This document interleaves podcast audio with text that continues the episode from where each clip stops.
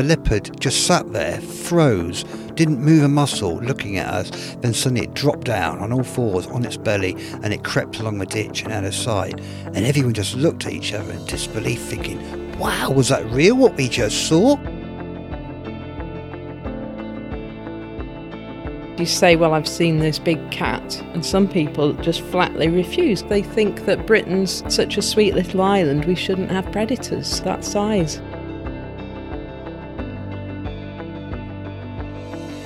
I heard this growl behind me, nothing like a dog's growl. And just like anything else in life, you're sat on your own there. I don't care who you are, how brave you are, something like that will put the shivers up your spine. As she was walking before the cub came out, she flicked this tail. She literally flicked it in the air. And I simply could not believe what I was seeing. It was the most extraordinary feeling. It threw its head back, he said, and it made this sort of round. But when you actually realise that there are big cats living in Britain, it changes everything. Welcome to Big Cat Conversations. We speak directly to people who've encountered one of Britain's big cats. We also discuss the bigger picture. Why are unofficial big cats being seen, and could these cats even be naturalising without us knowing? If you've had a big cat encounter in Britain and would like to discuss it, email me at rick at bigcatconversations.com. You can find other episodes on the website bigcatconversations.com. I'm Rick Minter, and thanks for joining me.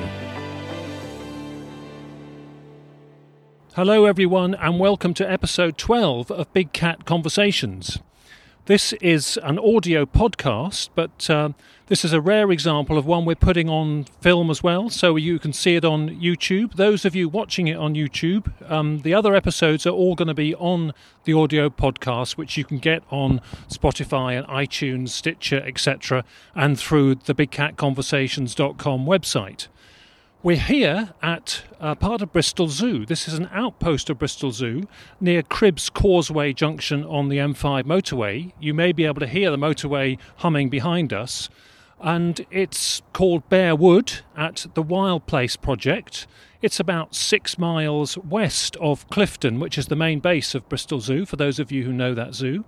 And this is a special place um, early on in its um, structure and created for um, former native British mammals. So, um, in front of me is a wolverine enclosure where there are male and female wolverine.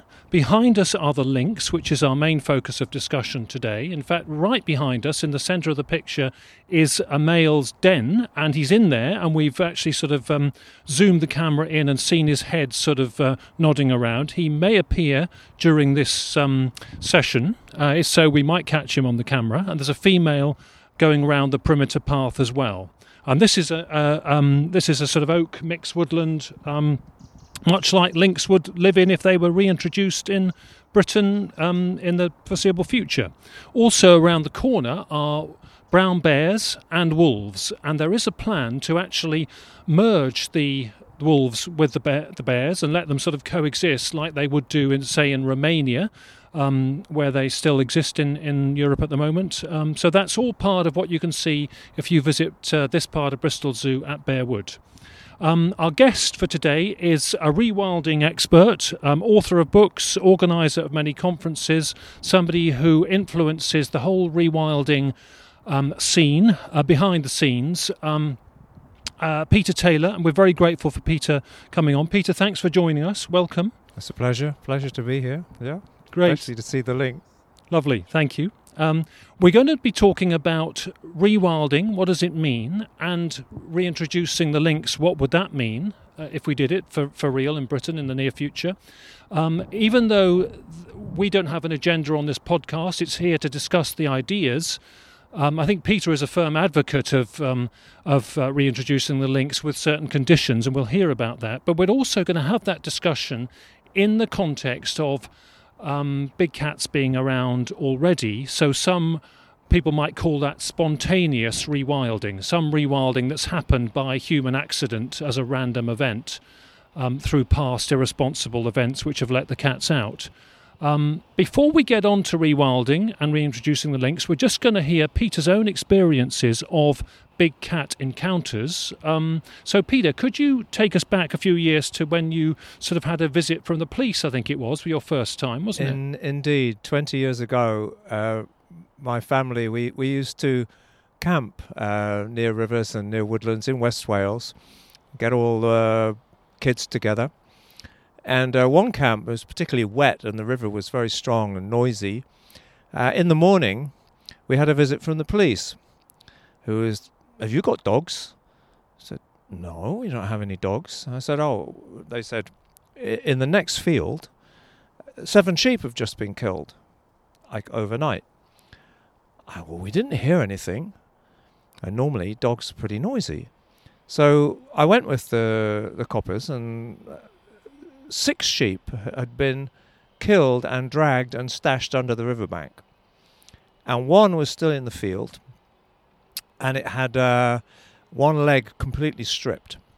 So I look at the leg, and when a big cat eats, it rolls the skin back, and then they've got sandpaper strong tongs, and they strip the flesh, so it's just bare bones. So I, I looked at this and I thought, right, this is this is not a dog, right? And I said to the copper, there isn't there isn't a dog alive that could actually drag a sheep hundred meters, right? And he said, yeah, we know.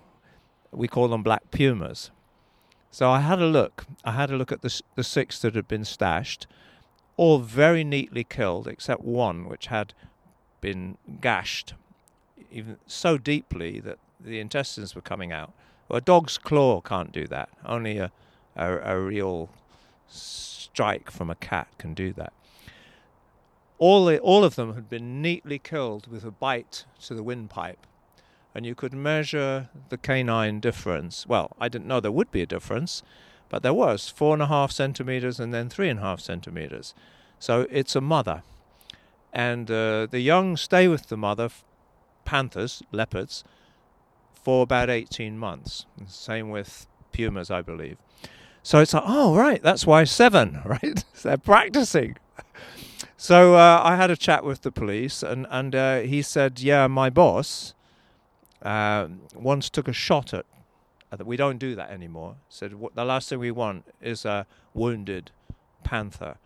Um, and we don't think they're a threat to the public. Now, I might kind of have a few words to say about that, but anyway, at some point, I rang uh, his boss, an inspector in Llanelli, and I actually got him on his mobile.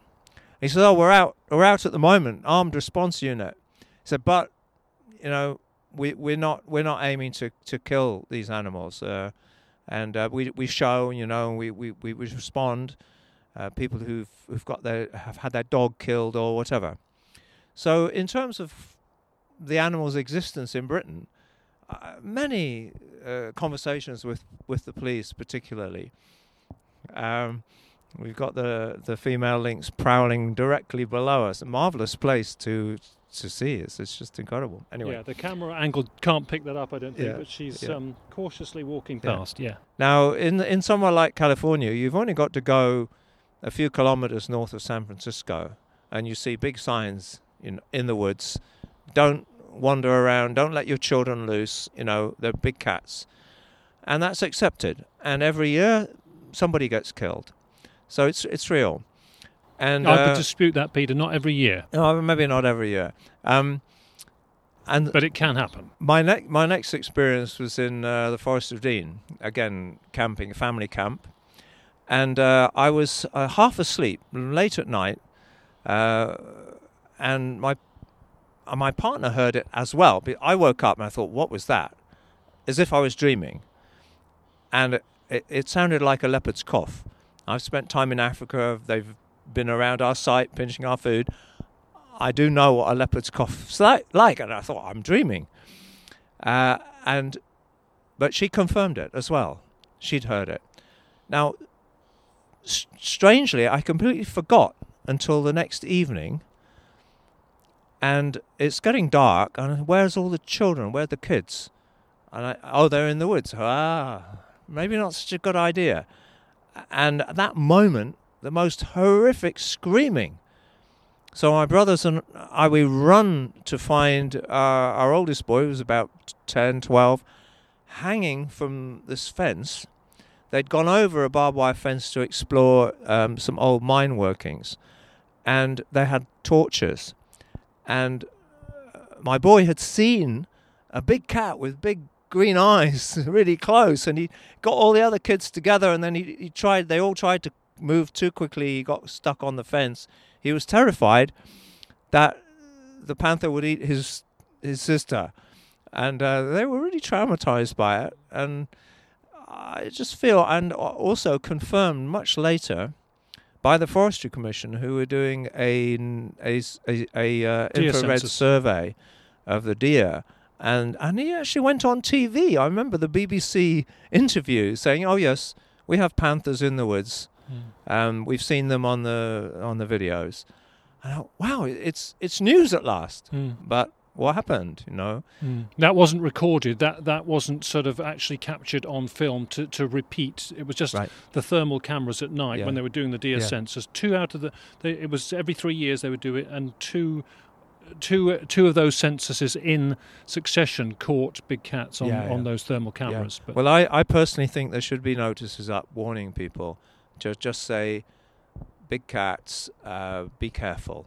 You know, that's part of being in the wild. And uh, Mm. I, I'm personally, even though I, I- I think there is a risk, it's worth taking. Uh, and, and we can talk about why, you know, Mm. why it's worth taking. But uh, Mhm. that's my own personal encounters, and I'm absolutely convinced, as a scientist, that they are they are out there, and people who dismiss that out of hand are not looking at the evidence. Mm. And you've had personal friends several times um, relay reports to you. Yeah, I'm quite miffed in a way because I've never had a direct encounter. I would love it, um, but friends have, Mm. and I would say half a dozen, Mm. and one or two have direct field experience of big cats, Mm. so they're not going to be fooled. Yes. And people don't get fooled by pussycats, you know, Mm. when they go, that was awesome. yeah. I was terrified. Yeah. No, you don't get scared by a pussycat in the woods, you know. Yeah. So these animals are impressive Mm. and uh, and they are elusive.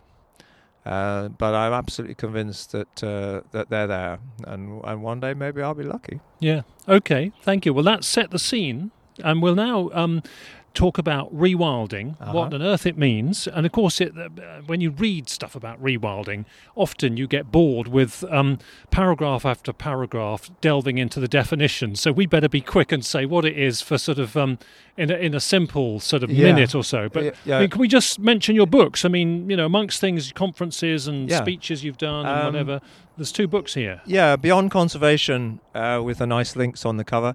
Um, that was really a review of everything that was happening up until 2005 over 10, 20 years almost, especially in, in Scotland, of all those initiatives which were beyond the conservation paradigm. And there were many, and they had many different flavours. And so then we were also looking at where we could go with this. Mm. So that's about how people manage land for nature and wildlife, uh, uh, but particularly in the more innovative sense, Yeah. breaking the mold. Yeah, yeah, Yeah. yeah, for sure. Being more creative. Conservation has a kind of let's protect it, it's conserve, and and it's part of the whole, whole development paradigm. You destroy, and then you conserve what you've got left. Rewilding is um is more creative. It's more involving, and it's more future orientated. And uh, it doesn't need uh, a definition. The academics are very keen to define it. Yeah, and and also there's a there's a, a- a part of the spectrum of rewilders that would like to claim it and say no this is rewilding. It's got to be big scale. You've got to bring big charismatic animals back and maybe a little safari lodge and a bit of a business you know and all of that. I'm not against that. It's just that it's not the whole story of rewilding and this other book which is uh, 2011 I mean, it's thick. It's 400 pages, and it has about 12 initiatives in Britain, which are all different. Different forms of getting the land, different forms of land ownership, different forms of cooperation. You can rewild a local river, you can rewild your garden. Uh, the scale is not the important thing. The important thing is the experience. The important thing is to be creative. It, it, it reconnects to nature. There's something new happening. Mhm. And that's why it's such a buzzword. That's why it's capturing the young. Mm-hmm.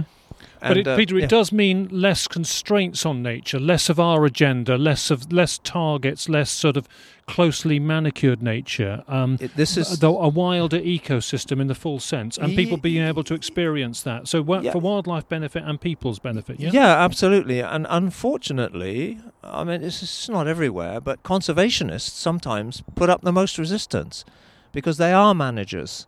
They like to micromanage.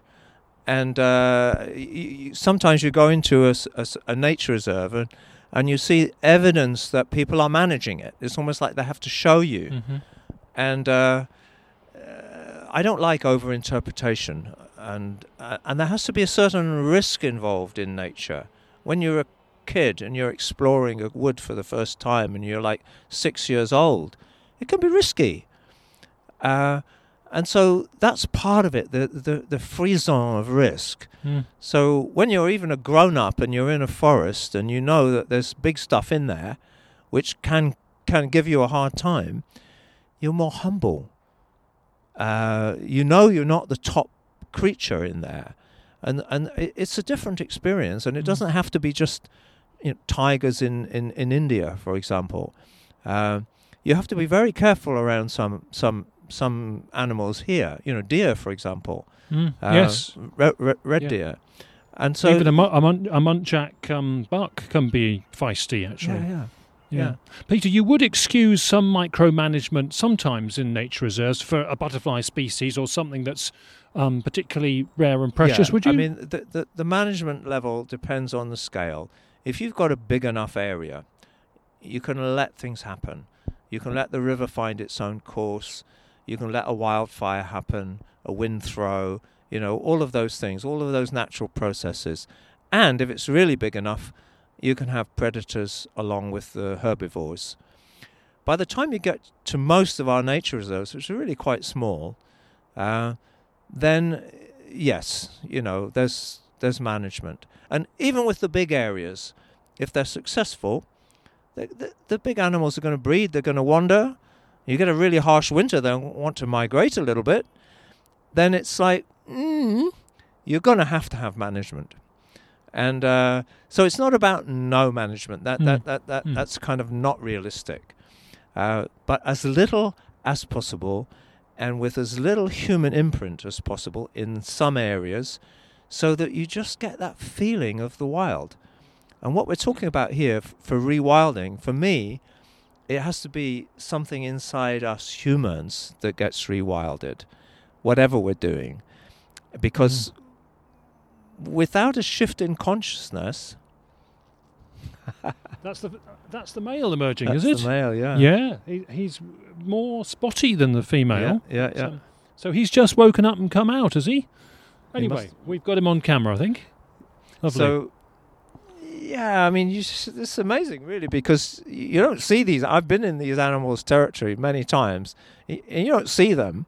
And one student of mine saw one. I was really quite miffed. yeah, but we are at a zoo, Peter. Come on. yeah, yeah. So I mean, this is it's great. Even though it's a zoo, it's it's really nice to see an animal like that uh, with its own little den and everything. You know. Yeah. Okay. Yeah. Um, so that? this isn't the wildest place, obviously, but it it's kind of moving people towards that. Hey, you know, these animals could come back here. We we we could bring them back, Hmm. and uh, places they can visit. Um, I mean, uh, in terms of recommending places that sort of have a essence of rewilding, Ennerdale in the Lake District is a great place, isn't it? it's a great place, particularly for. Uh, so Um, Our producer Owen is pointing to something. Um, I guess. Oh yeah, He's he's right. dir- He's directly there behind yeah, the tree. lovely. Yeah, Yeah, I like Ennerdale very much because uh, they rewilded the river, and uh, it was it was not such a difficult job because there was really only one farmer, and he was on board, right, uh, in the whole valley, and so it's like. Uh, they get very precious about their fields. And some of these fields have been there hundreds of years, if not longer. And the idea that you're going to let the river destroy your field, you know, it's ancestral. So this was quite a step forward. But a, a group of us, and you were there, we were watching that river as it was changing because there'd been a big storm. And it, it imparted something. It's like, oh, this is nature taking its own course, right? Instead of being hemmed Yeah. in by the walls and so on. Mm. And interestingly, in that catchment, they do not have flash floods. Go over the hill, and they had serious flooding trouble, largely because the rivers are canalized and there's no forest to absorb the water and so on. Mm. So rewilding can be, in some sense, restoring uh, uh, a bit of resilience to, to an Yeah. ecosystem. nature's own engineering, which is for free. Ennerdale is Yeah. is worth a visit because they're restructuring the forests. There are a lot of plantations. Um, they're reducing the grazing on the hills, so you've got new growth of dwarf willows and uh, juniper. Uh, so the plants are coming back, and we haven't quite managed to persuade them to go for the beaver yet, but it was close. It was close, um, and they've even got um, cattle in the woods. That was a big step. Put cattle in the woods. Cattle in the woods, said the farmer. And okay, they they're not really seriously wild cattle, which you, you can you can get from, Mm. from Holland, surprisingly. Mm. Um, these are belted Galloway, and they'll they'll come when you whistle.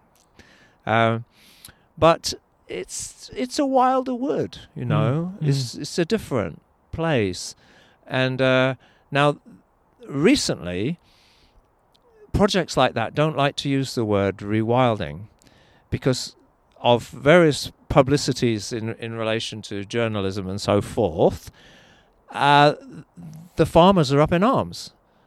They don't want rewilding, They don't understand rewilding. They don't want it, and they think it's all about wolves coming Mm. back. Mm. These are perceptions coming are- in and yes. the baggage that Yes, we have. yes, yeah, yes. Yeah. So for England and Wales, I, I wouldn't be advocating the return of the, the lynx, the wolf, or the bear. There isn't, there isn't the space. However, in Scotland, there's a lot of space with a lot of deer, overpopulated deer, trashing the forest, and not a lot of sheep farming. It's perfectly possible to have the lynx there, and even I would say the wolf. I'm not sure about the bear. It does need a lot of space, the bear. Mm. Uh, and bears, they are dangerous, much more than wolves. Lynx are not dangerous, but bears are dangerous. Yeah, yeah. So can Uh, we get mm. on to the to, to the lynx, um, Peter? Um, why did you put a lynx on the front of your book on uh, sort of rewilding or beyond nature conservation? What what is it about the lynx that's the the prime candidate for reintroduction? Um, well, first of all, it, it's not a threat to humans, uh, so you don't have that problem. Um, secondly, it's a very charismatic animal, and the charisma is it's not something conservationists think about, right? Rewilders do. Uh, you wanting these creatures back because uh, they do something to us, you know. The lynx is a very secretive animal, and it, it has this, this element that it looks like it's always smiling and it knows things, right? You talk to Native Americans, they call it the keeper of secrets. This is the bobcat or the Canadian lynx. Yeah. Well, Mm, yeah. yeah, Mm, Canadians in the north and the Mm. bobcat further south. Mm, Um, keeper of secrets, mm, you know.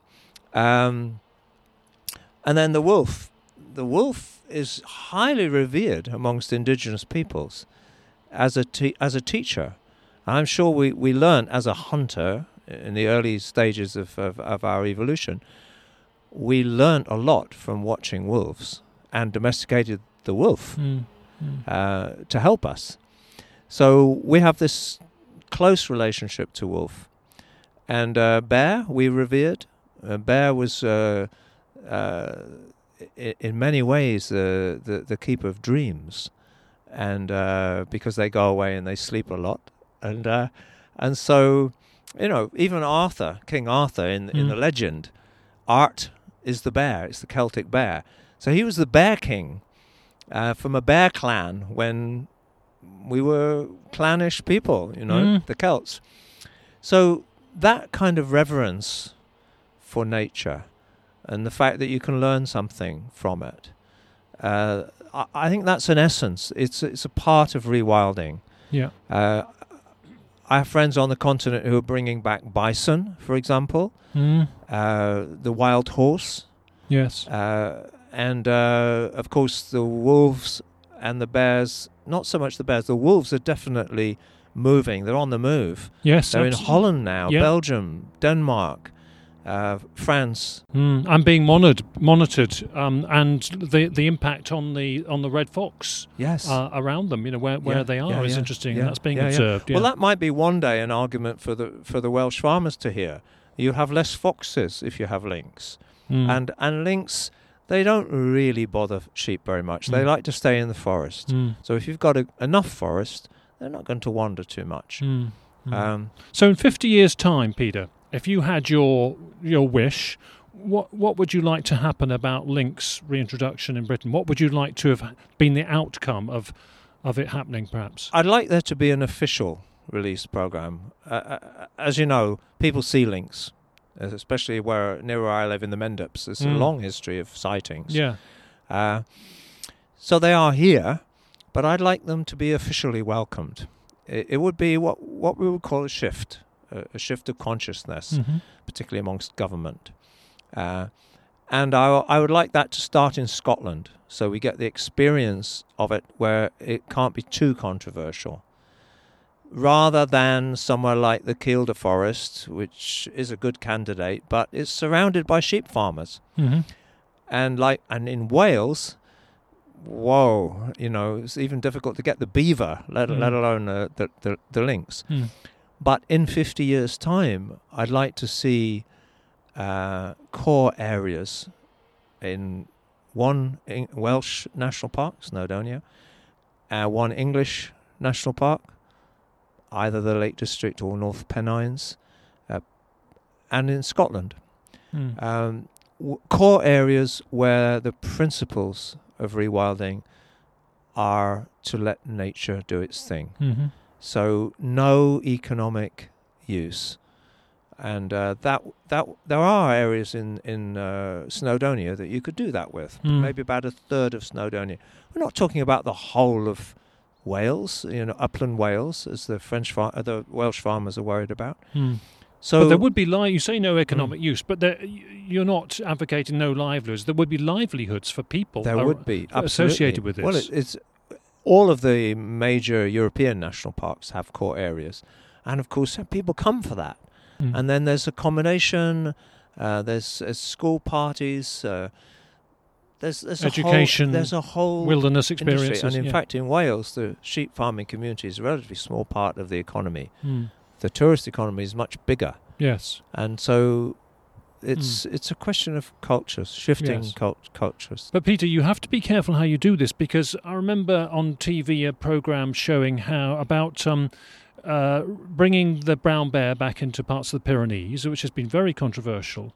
Um, and this apiarist, this beekeeper guy with his community, wa was interviewed, and the bears had trashed his uh, hives. He'd lost all the money from that. He had had no introduction and welcoming to the reintroduction program, no training, no, and he had Mhm. no compensation Yeah. for those impacts. Now, that is not the right way to go about things, No, is it? To leave no. people stranded and uncompensated for impacts from these animals. Yeah, I think one of the principles of rewilding is, uh, particularly in terms of um, initiatives that's, that Mm. begin, it, it needs to come from the grassroots upwards. There are rewilding uh, schemes which start from the top down. People look and go, oh, that's a nice area. They've no contact with the local community, and they'll come up with a plan and a consultation and all of that. Um, but the best rewilding, and it's certainly he- here documented, starts with local people, local champions, people who know each other. And they start to look at, well, you know, maybe we could buy that mountain. uh, or that valley, and uh, and that's when people are taking responsibility Mm. and setting the pace, uh, and uh, and having no targets and definitions and so forth. Mm. So again, and and also those schemes they involve kids, kids collecting seeds, creating a tree nursery, going out there and planting trees. You know, so there's a there's a social movement involved in in rewilding, Mhm. which is not readily quantified. Mm. Uh, and all of that is actually yes economic. It's jobs. It's Mm. it's uh, uh, you know a big shift. Yes. So I'd like in 50 years' time, I'd like to see one such area in Wales, one such area in England, one such area in Scotland. So, Peter, rewilding happening for real and, and reintroduction programs, very important that you do it softly, slowly, take communities and all kinds of stakeholders with you. Nobody left out, nobody disadvantaged. Absolutely. Yeah, yeah, yeah. Yeah. Yeah, absolutely. Okay. And ideally, coming from the local community. That's real rewilding. You know, yeah. peop- people who belong and have a feeling for Mm. their area and, and, and what it can be. Okay. and and then they start talking to other people and the process starts Yes, So it's their am- it's a process Yeah. Their ambitions, their potential, Yeah. what they see as the. and and what happens then is that you might for example a conservationist or a forester might say all right we'll take the aliens out you know the the big giant douglas firs right? And we'll have the oak back. Then the local people say well we like them. Hmm. And so it's like, oh, well, maybe we won't take them out. I mean, they'll be gone in two or three hundred years. Yeah. So that's what happened in Ennerdale, Yes. you know. Yes. Or And we'll so- park that decision. We could do yeah, it Yeah. d- 20, 30 years' time if people want to. We don't have to do it now. Yeah. Because some people the, don't want to. the purists and the definers and, and so forth. you know, Yeah. They're, they're not part of rewilding. okay. No, we mustn't be too hard on our friends, Peter. Yeah. Okay, so we better get on to the context of big cats being here for real. So we've got some black leopards here. We're very sure about. We've got some uh, puma concolor, some pumas, Yeah. mountain lions here. Yeah. Uh, we've got some lynx here. Yeah. Um, in fact, I remember a farmer on Exmoor saying, when we were talking about lynx, she said you should have heard the pointy-eared ones going at it all day on my neighbour's farm. so I, I presume she meant lynx were breeding on her neighbour's well, farm. So yeah. so what do we do about that? You know, that's what you call spontaneous rewilding or spontaneous Yeah, reintroduction. yeah, yeah, so yeah, yeah. does that sort of muddy the waters a bit of rewilding or Well, the only way in which it muddies the waters, that, in my experience, is you you have people who are. There's no way that they're going to even agree that such creatures exist. It doesn't matter how much forensic evidence you show them, they'll ignore it because it's not politically correct, uh, and it will damage their reputation. And we had to think about that uh, within the conservation community, which I used to belong to, I still do. Um, about reputation. I mean, it's like UFO territory, you know. And then you have people writing that maybe they're an interdimensional phenomena. Well, no. How did the sheep get stuck up in the tree? You know, that's a leopard, right? Yep. So, what what are the challenges? Well, the challenges are if it's officially recognised, then some people are going to want to hunt them down because they're alien. 90% of our countryside is alien. 90% of the food chain is alien, right? So I don't have a problem with leopards being here and eating the muntjac. and they're doing what lynx do anyway, aren't they? Yeah, absolutely. Uh, and in my experience, both the police force and even the farmers uh, have accepted them. Uh, so yeah, they have a role to play, Mm. uh, and people, the people who have encountered them, are transfixed. They're, they're different people, actually. So there is that element to it uh, Yes. as, as, as well. Having said that, Peter, I mean, I have met some people, and I'd like them to come on the show one day, but um, they are a little bit reluctant. I met a few people who have been traumatized. Uh, but having said that, they are still very sensitive and protectionist about the cats. yes. But they've had a traumatizing experience. To be up too close and, Yeah. you know, Yeah. too close for comfort. Yeah, yeah. Well, I think that that's that's Can also happen. something about the big cats. I remember uh, reviewing a book about the return of the puma to areas in Colorado, and a young guy, a jogger, very fit, healthy. He'd been uh, killed, Mm. uh, and uh, his parents at the funeral said he would have regarded this as a holy death, Mm. and we do not want the authorities to start persecuting the big cats. Yeah. The Beast in the Garden is the book. That's right. Yeah. Yeah, yeah. Very interesting book. Yeah. So, I, and that uh, isn't it common that people say, "Oh, I, I don't want them hunted down. I, Yeah. I think they should be here." You know. Mm. Mm. But it's back Um, to your point about risk as well, isn't it? Yeah. The proportionality of risk, the Yeah. types of risk. Yeah, yeah, Whether risk makes you a better person because it heightens the senses and makes you more. yeah. Makes you more resilient. hum- makes you a bit more humble. you Yeah. know. Yeah. And let's face But- it, yeah. we as a culture are in deep trouble globally, and it's it's all to do with our relationship to nature. Mm. We've got to change. We've got to shift our consciousness. Mm. And so, rewilding and accepting a bit of risk, accepting a bit of economic damage. Mm. If we if we make that an example Mm. to the rest of the world, it will it will go some way to conserving the tiger and the lion and you know really serious risks. Yeah. Uh, so I'm. I, I think we've got some. There's there's there's a value in having these panthers in the Yes. woods. And can I just take you back to the economic damage? Can I suggest we rephrase that to just different economic opportunities? It's back to Yeah. livelihoods. There are Yeah. livelihoods associated with this. That- Surely. that's right. Yeah. And generally, I think the data show Mm. that there's there's there's as many, if not more, livelihoods Mm. uh, in ecotourism and wildlife watching. And Mm. this story has been repeated with whales, for example, hunting the Mm. whales or watching the whales, uh, ospreys in Scotland. Mm. Uh, I, I think with uh, a wild territory, even though you you're not going to see a lynx as easily as we ca- we can here, um, but you can hear wolves. Yeah. so I, I I think there is a you're right. There's an economic uh, potential Mm. for sure. Yeah. Yeah. Yeah. We're running out of time, so I'd like to get on to our word of the week or our words of the week. And for this episode, it's intra-guild predation. Mm. Bit of a bit of jargon, but that Mhm. means the bigger critter Yeah. taking out the little. Taking out the little ones. Yeah, Yeah. yeah. Well, this could be an argument for the Welsh farmer, you know, because the lynx they predate foxes. Yeah.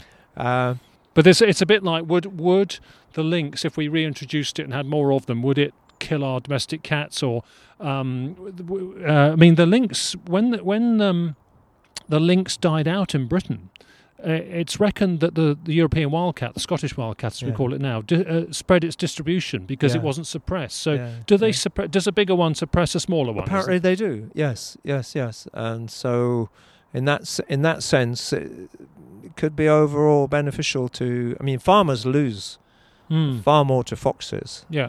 Than that they would probably ever lose to, to lynx. But would our would reintroduced lynx have to watch the black leopards and pumas that are here already, or would they if just I have were them, I would. yeah. Um, yeah, not that they would see them coming. yeah, one ambush predator uh, against another. Um, but yeah, I, I think this dynamic, especially in, in our countryside, we wouldn't know how it would play out. But Mm. it, it's going to be some. There's going to be some kind of dynamic going Yeah. on because uh, you're right. The bigger the predator, the, the the more suppression that goes on of others. You know, it's like the Mm. wolf suppresses the coyote, uh, yeah. and there are all kinds of knock-on effects from that. Yes, know? yes. As part, some Um, of that's called trophic regulation, isn't yeah, it? The, the yeah, way yeah, that you know a fox will uh, avoid a coyote, um, and coyote will avoid the wolf. In and um, so they, they have difference of distribution and eating habits in. America where that happens. Yeah, yeah. Well, it would be a nice problem to have, intra-guild. yes. Yeah. yeah, Sure. Peter, anything finally you want to say? Because we are running out of time. Um, I mean, quickly, what do you think about big cats in Britain being here already in in a, in a minute? Well, for me, it, it, it it's it's very special. You know, it, it's it's like, uh, wow, how did this all happen? And um, it's a, it's a funny one because nobody ever sees spotted leopards, right? They're always black, and the puma was sandy coloured. So they're if it was imagination, somebody would be seeing tigers or spotted leopards or even lions, right? But no, that doesn't happen. And the, do- the dogs react and the horses Yeah, react, yeah. so they're so seeing where in the, where in the world would that happen naturally? and you, you you're going to sort of Guatemala or, or wherever where you you've got uh, there you've got the jaguar, the black jaguar, Mm. and the puma, and uh, and so I don't know.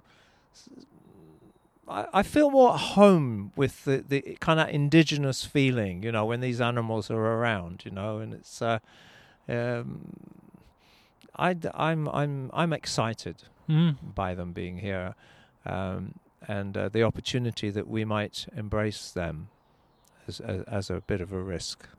Great.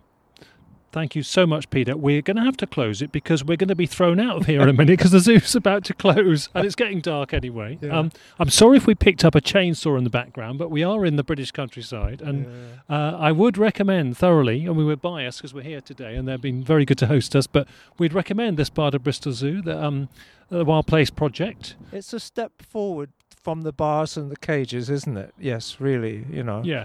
Yeah. So- I'm sure the animals would like to be able to hunt something, but they're very well fed. I'm sure. Yeah. Great. Yeah. Thank you, Peter, for joining us on Big Cat A pleasure. A pleasure, Rick. Thank you.